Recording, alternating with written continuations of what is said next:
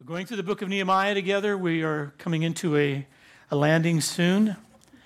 Um, this morning, I've entitled my teaching, But God Being Rich in Mercy. And I'm taking that from Ephesians chapter 2, actually. Can I read that as we begin? Ephesians 2, verse 1. And you were dead in the trespasses and sins in which you once walked following the course. All right, and God bless you guys. I think God brought you here for a reason for a few minutes, so I'm glad you were here. And may you find uh, what God is taking you to now. God bless you guys. I, I liked it, but You liked it, but it might be too long for you, too, yes, because I go a long time. bless you guys. Yes, have a good day. Ephesians 2 1.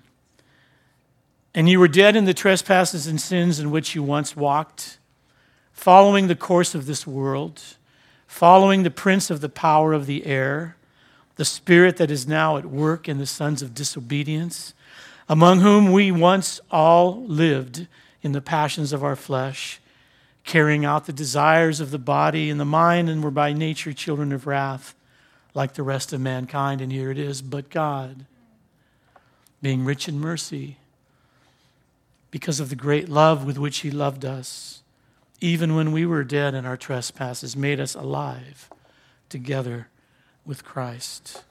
Father, this morning as we come to you through your word, through Nehemiah 9, my heart's desire, you know, is that your greatness would be made known, that you would be seen as you are, that we would be moved to greater love and devotion for Jesus Christ, and we thank you for this time. In Jesus' name, amen.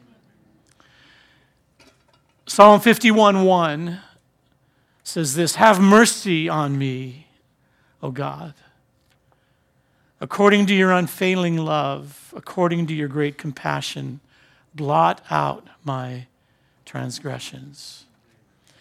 My prayer today from teaching through Nehemiah 9 is that we would be so moved by a greater understanding and awareness of the mercy of God that it would lead us to a deeper devotion and love for Jesus Christ.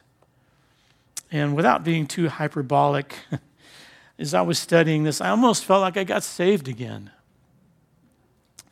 As I encountered these truths in the Word of God and I began to think about them and allowed the Holy Spirit to speak to me, it was just, it's been a great time of study and preparation. I just want to tell you how blessed those of us who get to teach the Word of God are by being able to prepare and spend so much time in the Word. And I know I, and I'm sure Matt would say the same, we appreciate the fact that we are give, able to give our time to that fully because of the support of you guys supporting us.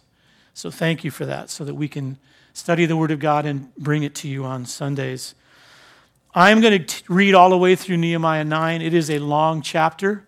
I'm not going to apologize because you'll see in a moment that Nehemiah made them stand for half a day as they read the law of God, and then they, they uh, worshiped and repented. Um, it, it was a half of a day total, I think. So this is going to take a while, but I'll tell you as you listen to this this morning, put yourself in this, okay?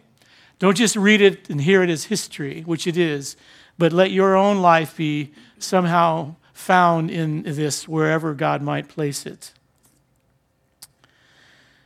Isaiah 9 Now on the 24th day of this month, the people of Israel were assembled with fasting and in sackcloth, and with earth, with dirt on their heads. And the Israelites separated themselves from all foreigners and stood and confessed their sins and the iniquities of their fathers. Then they stood up in their place and they read from the book of the law of the Lord their God for a quarter of the day. And for another quarter of it, they made confession and worshiped the Lord their God.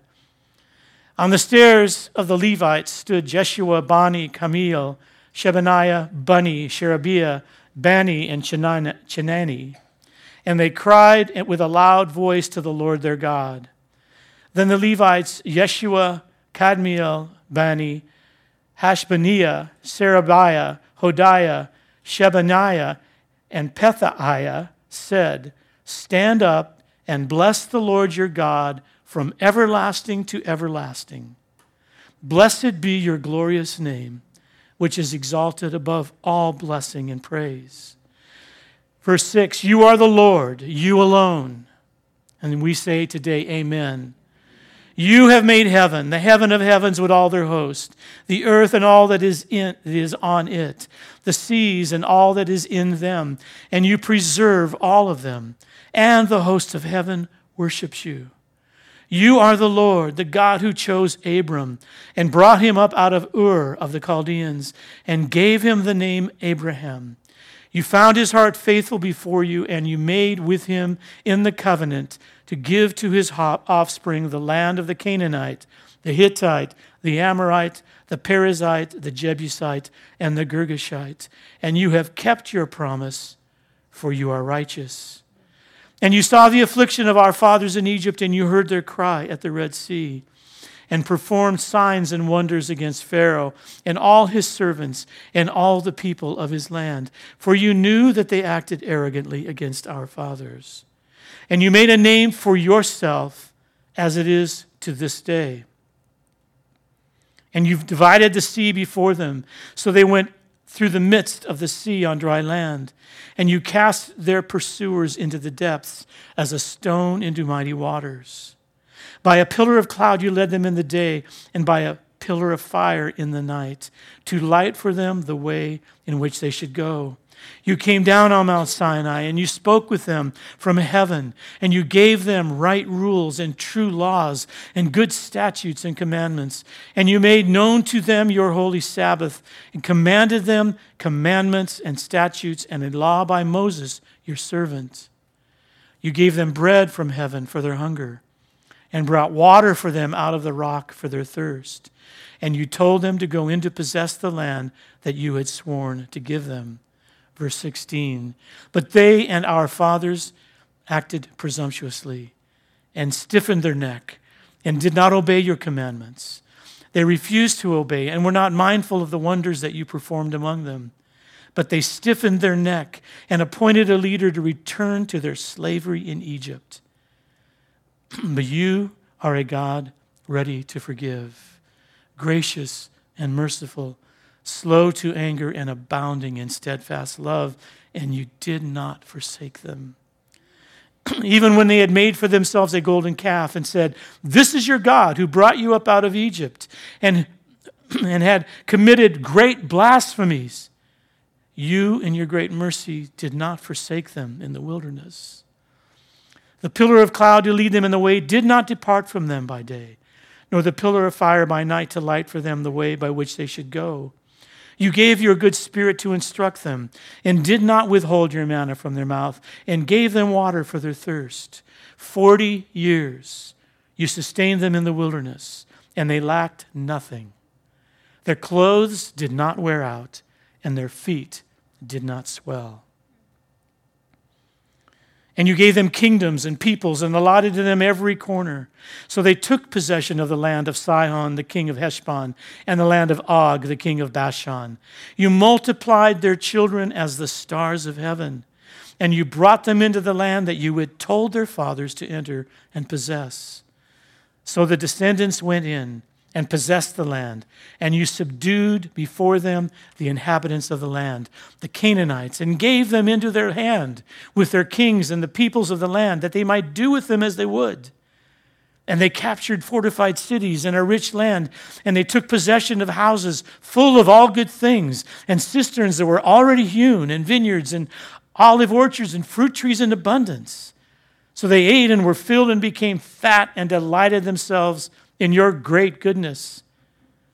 Verse 26 Nevertheless, they were disobedient and rebelled against you, and cast your law behind their back, and killed your prophets, who had warned them in order to turn them back to you. And they committed great blasphemies. Therefore, you gave them into the hand of their enemies who made them suffer. And in the time of their suffering, they cried out to you, and you heard them from heaven And according to your great mercies, you gave them saviors who saved them from the hand of their enemies. But after they had rest, they did evil again before you. And you abandoned them to the hand of their enemies so that they had dominion over them. Yet when they turned and cried to you, you heard from heaven. And many times you delivered them according to your mercies. And you warned them in order to turn back to your law. Yet they acted presumptuously and did not obey your commandments, but sinned against your rules, which if a person does them, he shall live by them. And they turned a stubborn shoulder and stiffened their neck and would not obey. Many years you bore with them and warned them by your Spirit through your prophets, yet they would not give ear. Therefore, you gave them into the hand of the peoples of the lands. Nevertheless, in your great mercies, you did not make an end of them or forsake them, for you are a gracious and merciful God.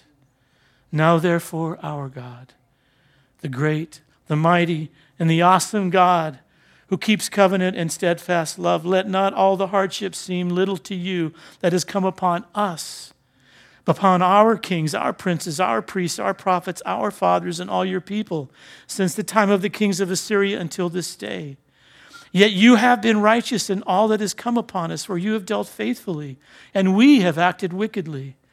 Our kings, our princes, our priests, and our fathers have not kept your law or paid attention to your commandments and your warnings that you gave them.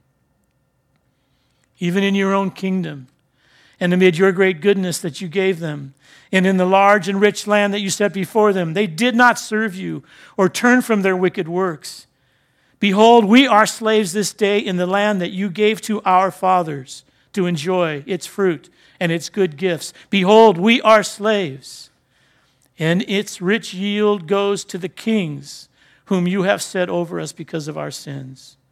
They rule our bodies and over our livestock as they please, and we are in great distress. Because of all this, we make a firm covenant in writing. On the sealed document are the names of our princes, our Levites, and our priests.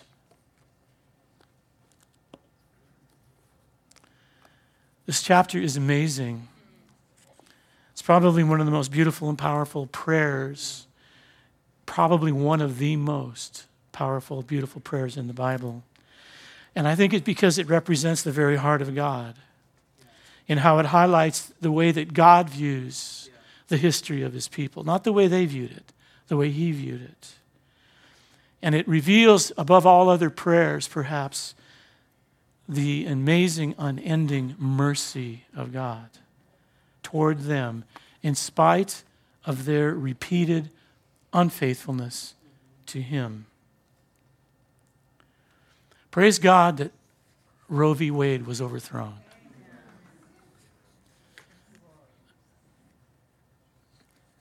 Yet we, as could, as did the Israelites, can become complacent when the hand of God moves on our behalf. We live in a nation that is in rebellion against God. And yet, God, in His mercy, has shown kindness to this nation. Amen. This chapter and its beginning, especially verses 1 through 5, can be confusing in light of what we read in chapter 8 that Kevin taught on last week. Because Ezra and Nehemiah in chapter 8, if you remember, told the people after the reading of the law to go and have a feast of joy. That took place on the second day of the seventh month. And now we find this chapter taking place on the 24th day of the same month, a little more than three weeks after they were told to go and have a feast of joy. Usually we think of repentance followed by joy, not joy followed by repentance. And yet, in this chapter, we have, in these two chapters back to back, we have the record of the people of Israel going from feasting and joy to fasting and repentance. The question that many commentators ask is why? I believe, and this is my assumption, is that it's because of what Paul says in Romans chapter 7, verse 13. Verses 7 through 13. And I'll, I'll read it to you quickly because I want you to hear it from Paul's words as he said it. What shall we say? That the law is sin? By no means. Yet if it had not been for the law, I would not have known sin. Listen. For I would have not known what it is to covet if the law had not said, Don't covet. But sin, seizing an opportunity in me, all kinds of, produced in me all kinds of covetousness. For apart from the law, listen, sin lies dead. I was once alive apart from the law, but when the commandment came, sin came alive and I died. The very promise that promised, the very commandment that promised life proved to be death to me.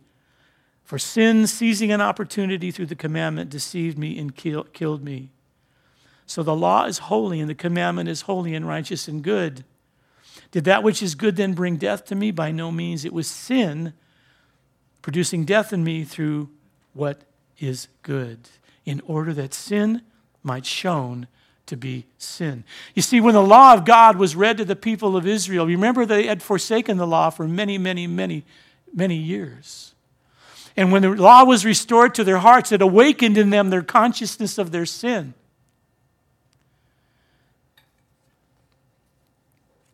The awareness of their sinfulness.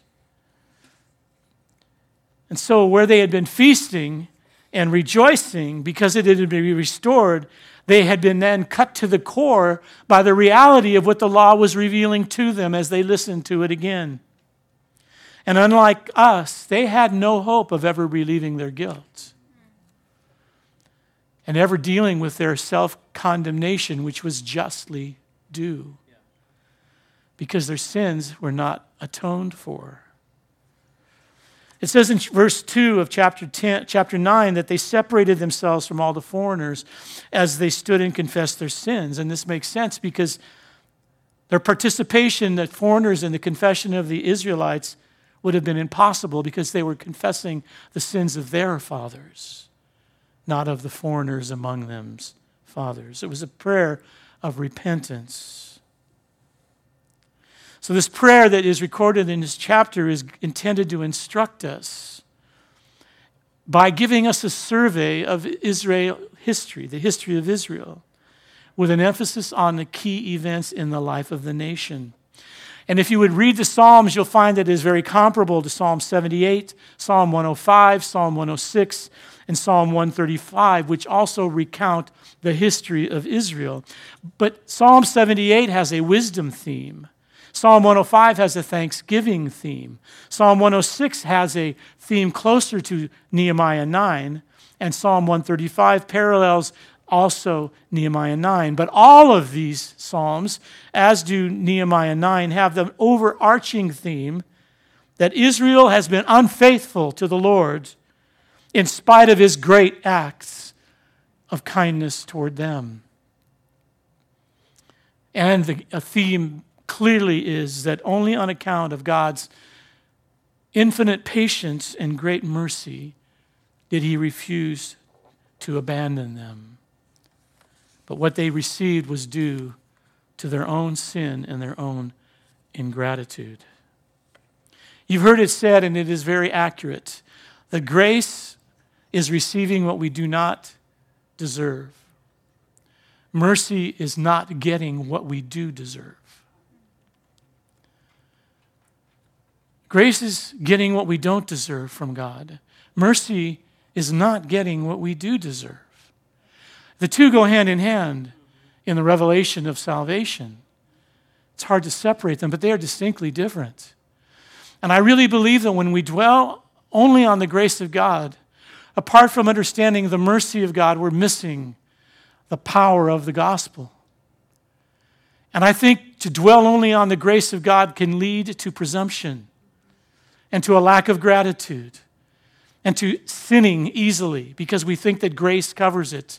But if we would take time and think on the mercy of God, we realize that God has been so kind to us through our lives and not giving us what we deserve and not dealing with us as we deserve.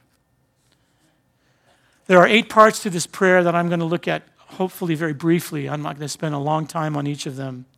But I want to show, show you what each of these eight parts are. The first is that it breaks down this way there is praise for God as the Creator. in verse 6. There is the election of Abraham and the covenant that God made with him in verses 7 and 8. There are the powerful acts of God in Egypt, while they were in Egypt, in verses 9 through 11. There was the care and the nurture of God while they were in the desert, in the wilderness, in verse 12. The great acts of God and their disobedience are revealed in verses 13 through 21. They conquered and entered the land in verses 22 through 25.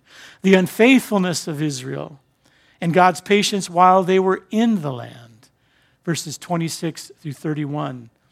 And their confession of sin, verses 32 through 37. So this prayer is both a confession and an exhortation. Because the author, Ezra, probably Ezra, feels and identifies with the unfaithfulness of his ancestors. And he's feeling the burden of the current sin that was weighing down the people of God. And true to the history of Israel, which is true throughout their whole history, they repaid the mercy and kindness of God with their ingratitude on every occasion. And they were punished by the Lord. And then they would be faithful for a while but as soon as they entered into prosperity, they would forget the Lord again and become unfaithful. And it says two times, I don't know if you caught it, and I read it, they committed great blasphemies. Twice it says that. They literally blasphemed the Lord. And yet it says repeatedly in that chapter, and you can underline it if you read it on your own, yet God showed them great mercy and did not forsake them.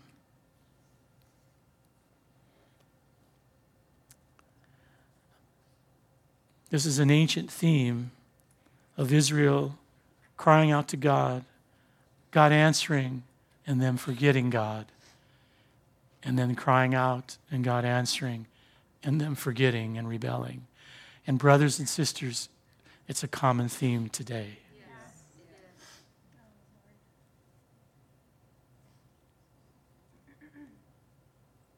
How easily we forget the kindness of God.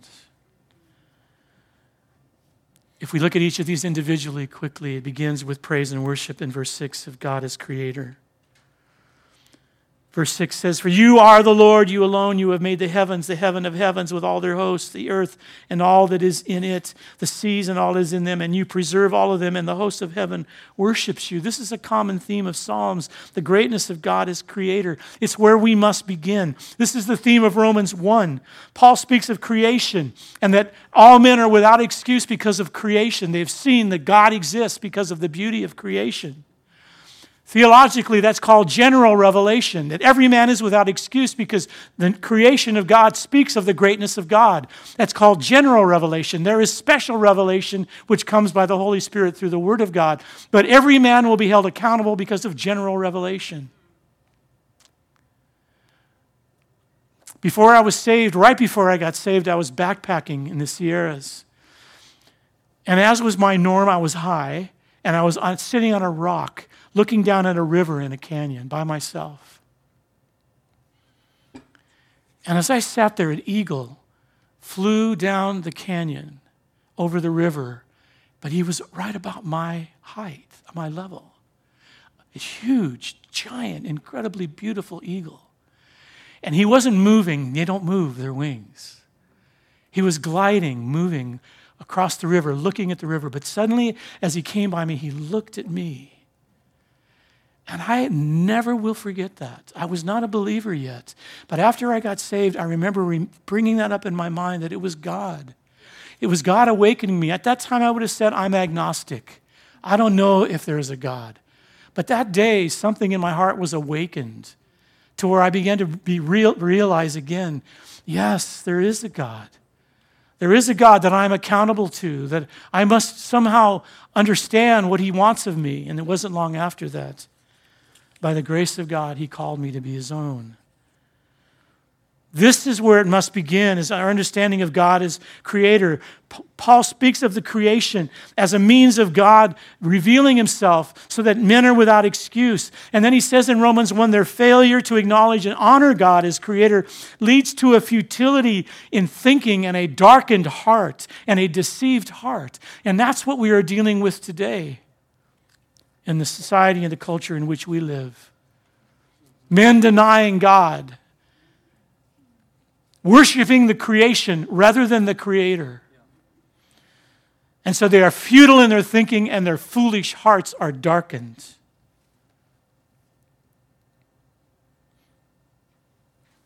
Romans 125, 122 through 25, claiming to be wise, they became fools and exchanged the glory of the immortal God for images resembling mortal man and birds and animals and creeping things. Therefore, God gave them up in the lusts of their hearts to impurity. This has been a filthy month. Filthy month of impurity. God giving them over in their lusts to this impurity, to the dishonoring of their bodies among themselves.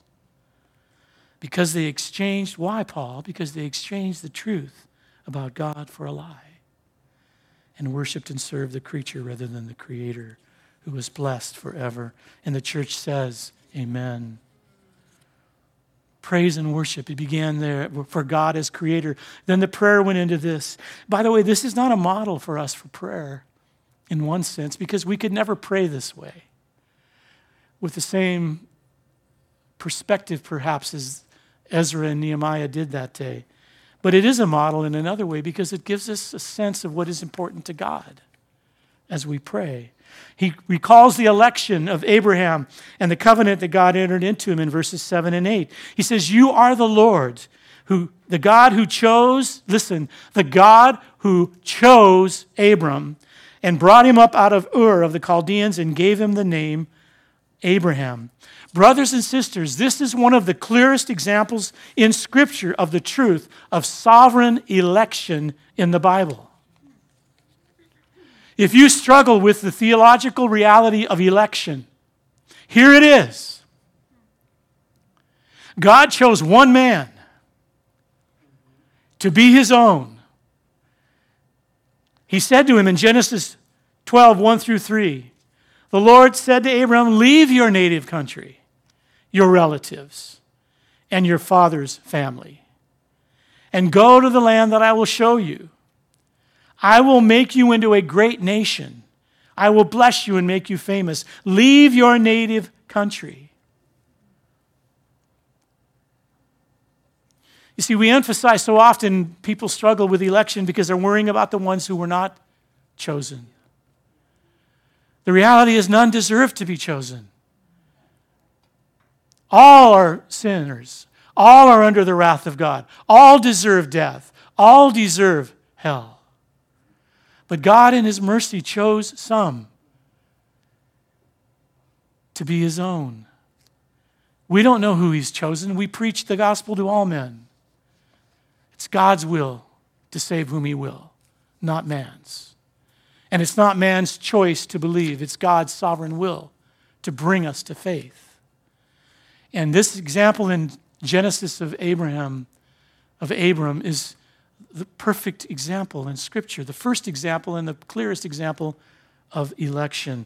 And the, the, the chapter re- reveals that they thought of this, they realized this, they remembered this. This was a seminal moment in human history because God entered into covenant with Abram. And in that covenant was this promise to bless all the families of the earth through Abram. God spoke this promise again to him in chapter 15 of Genesis. And it says in chapter 15 in verse 6 that Abram what? Believed God. And it, it would it to him as righteousness. So Paul, centuries later, would say that a man is saved not by the basis of his own work or effort, but by faith alone, the same kind of faith that Abram exercised. And so, in Ezra and Nehemiah's mind, I believe that this promise of to Abram in this covenant that God made with him was tied to the rest that they entered into as they entered the land. But we today know that it was speaking of something even much greater than that. It's the rest of God in Christ. We have entered into the rest. And the promise that God made to Abraham, we are the benefactors of. His promise to bless the nations of the earth, you and I are the recipients of. Isn't that amazing? The prayer goes on in verses 9 through 11 to speak of the powerful acts of God while they were in Egypt. Verses 9 and 10, it says this And you saw the affliction of our fathers in Egypt, and you heard their cry at the Red Sea, and you performed signs and wonders against Pharaoh and all his servants and all the people of his land, for you knew that they acted arrogantly against our fathers. And I love this. And then it says, And you made a name for yourself, as it is to this day. We know the acts of the Lord were regarded as the most important saving events in Israel's history the Passover, and then leading him through the waters as Pharaoh followed them. And those great and wonderful acts of God were still remembered by the author of this prayer. You see, it is important for the people of God to remember the power of the Lord over their mighty enemies, just as God saved Israel from Pharaoh. We must remember the power of God over our enemies when we need salvation and deliverance from our enemies. God is able. Say that with me. God is able. He is a mighty God. He is a saving God. He is a merciful God. He is a delivering God. And you made for yourself a name as it is to this day. God is glorified as we recount, as these men recounted that day, his power and his faithfulness toward them and toward us in our lives. God has set me free. God has delivered me from great enemies. He has kept my life in times of great distress. It goes on in verse 12 and it speaks of the powerful and the loving, kind care of God in the desert. Verse 12 By a pillar of cloud you led them in the day, and by a pillar of fire in the night. Listen, listen, to light for them the way in which they should go. To light for them the way in which they should go. The faithfulness of God to lead his people and to keep them in the midst, listen, of their wanderings. Anybody here wander? God is faithful to keep us in the midst of our wanderings. Why? Because He's merciful and loving and kind. And we know that He supernaturally provided for them water and food, He fed them he kept them. Verses 13 through 21 recount then their disobedience in the wilderness. Repeated disobedience. And God's repeated mercy toward them. Verse 16 through 21, let me read it to you again. But they and our fathers acted presumptuously. Anyone here ever act, act presumptuously with God? Anyone here ever take for granted the mercy of God? I do. I think this is what broke my heart as I was preparing and studying. I thought, oh God, I'm so presumptuous with your mercy. You have been so good to me, Lord. How can I ever be presumptuous with it? They acted presumptuously and they stiffened their necks and did not obey your commandments. They refused to obey and they were not mindful of the wonders that you performed among them. But he says it again, but they stiffened their necks and they appointed a leader to return them to their slavery in Egypt.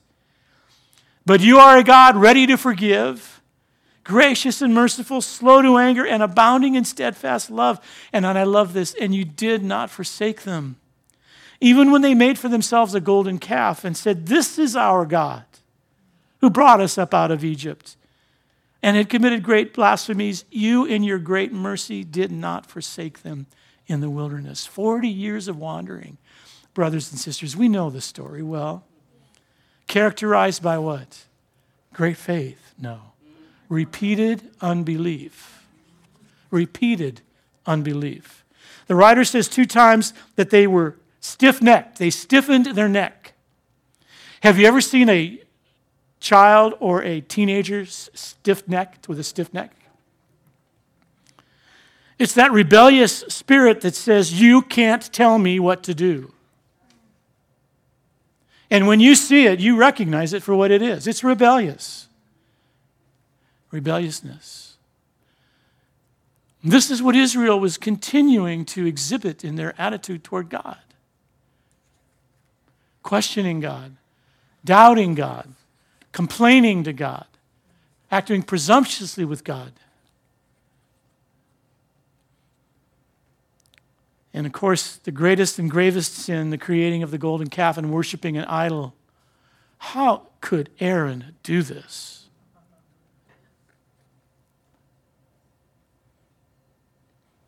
Because Moses was gone long enough for Aaron to become afraid. Afraid of what? Of the people.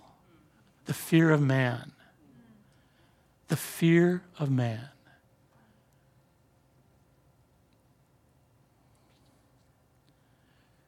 Most of them we know died in the wilderness, having never entered the land. But overall, listen, as a people, God remained faithful to them in covenant. The covenant that he had made with whom? Abraham. And he kept a remnant because he was faithful to his promise to Abraham. He did not abandon them, they abandoned him. Verses 22 through 25 is the account of him, them entering the land and conquering the land. Listen to this again. And you gave to them kingdoms and peoples and allotted to them every corner. So they took possession of the land. You multiplied their children. Thank you, Lord, for our children. As the stars of heaven, and you brought them into the land that you had told their fathers to enter and possess. You did, Lord, you did what you told them you would do, so that descendants went in and they possessed the land, and you subdued before them the inhabitants of the land. You see, the emphasis is on the Lord giving them the land, not on any man, even Joshua. Joshua's not even named here. The emphasis is on the Lord. It was the Lord that did this. I put a quote up by one man in one of the commentaries, if you could put it on the screen for me. He says, This is typical of Old Testament tradition. People were important only insofar as the Lord had used them. The real conqueror of the land was the Lord. He fulfilled his will through the history of his people. None of us are important. He's important. He was the one who conquered the land. He was the one who gave them the land, who brought them in to possess it. And so he alone receives the glory. Verses 26 through 31 recount again, listen, the unfaithfulness of Israel in the land now. We've already seen the unfaithfulness of Israel in the wilderness. Now we hear the unfaithfulness of Israel after they entered the land. Therefore, you gave them into the hand of their enemies, verses 27 to 28, who made them suffer. And in the time of their suffering, they cried out to you, and you heard them from heaven. And according to your great mercy, you gave them saviors. These were the judges who saved them from the hand of their enemies. But after they had rest, they did evil again before you. And you abandoned them again to the hand of their enemies, so that they had dominion over, the, over them. Yet when they turned and cried to you yet again, you heard from heaven, and many times you delivered them according to your mercies. You see, the central theme of this prayer is seen so clearly in these verses. It's the contrast between the Lord's loving care and the disobedience of his people. And the attitude of the people in these verses is laid out clearly in its terrible reality. They killed, they literally killed the prophets whom God sent in his kindness to them to warn them. They were presumptuous of the mercy of God. They were disobedient to God's commands. They were stubborn and stiff necked, and they committed great blasphemies. Verse 30 through 31 says, Many years you bore with them, and you warned them by your Spirit through your prophets, yet they would not give ear. Therefore, you gave them into the hand of the peoples of the lands. And then it says this, and I've got this highlighted and underlined in my Bible. Nevertheless, in your great mercies, you did not make an end of them or forsake them, for you are a gracious and merciful God. Nevertheless, in your great mercies, you did not make an end of them. Oh, how deserving we are of God to make an end of us apart from his grace and mercy.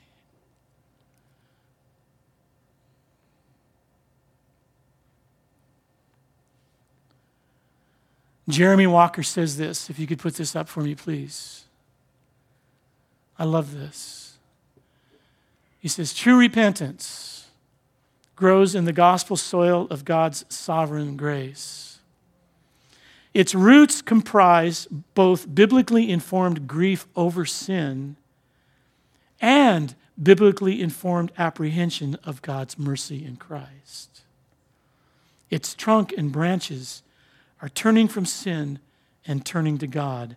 Its fruit is the endeavor for new obedience in full dependence upon the Holy Spirit.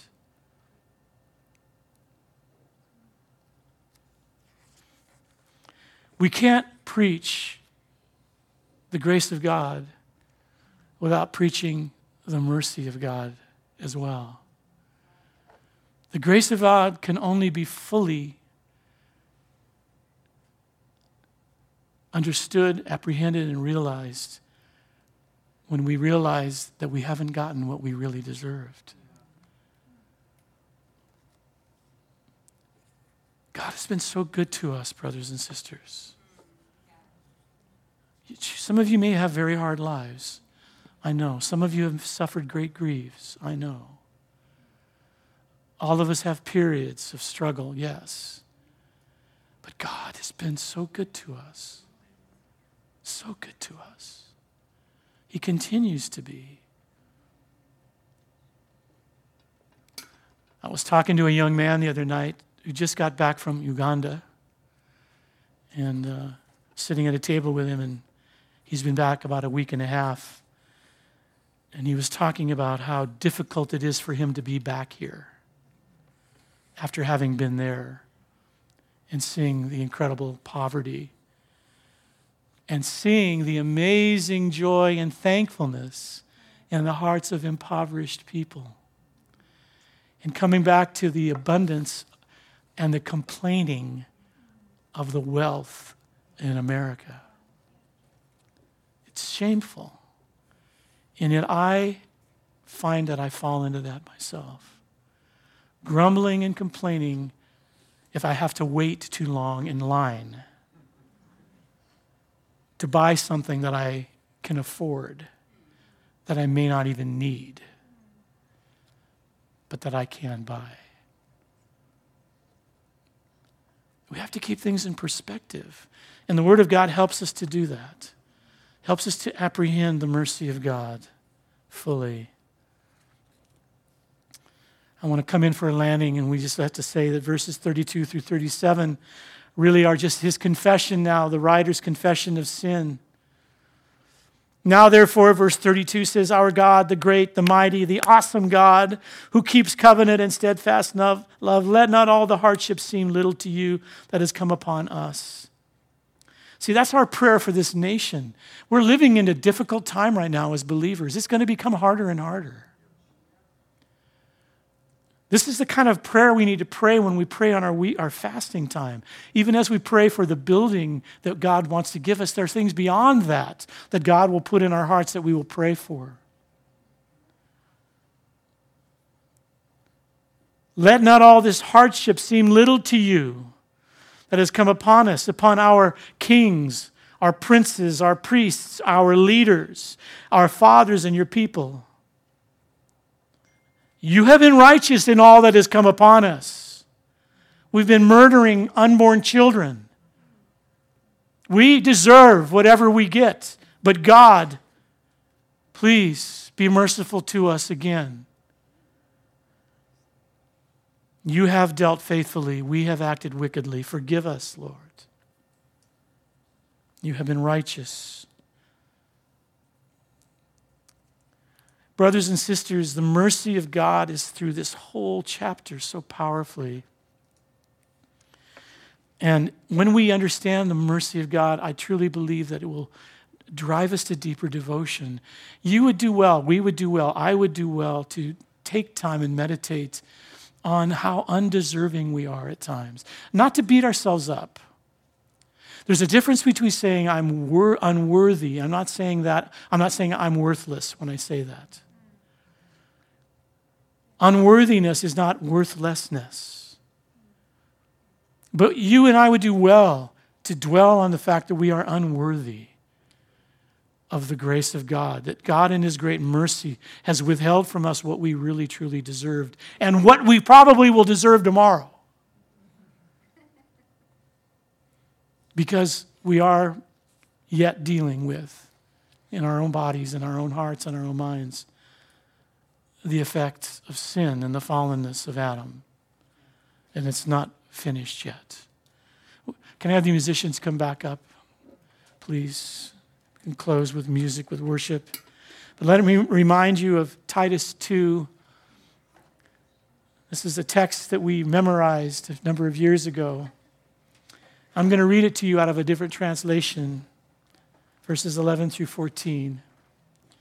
For the grace of God has been revealed, bringing salvation to all people.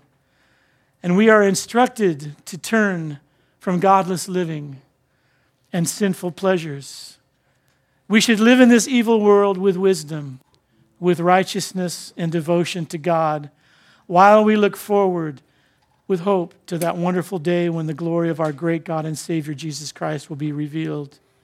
He gave his life to free us from every kind of sin, to cleanse us, and to make us his very own people, totally committed to doing good deeds. We're going to come to the table of the Lord together right now. This is the mercy seat of God.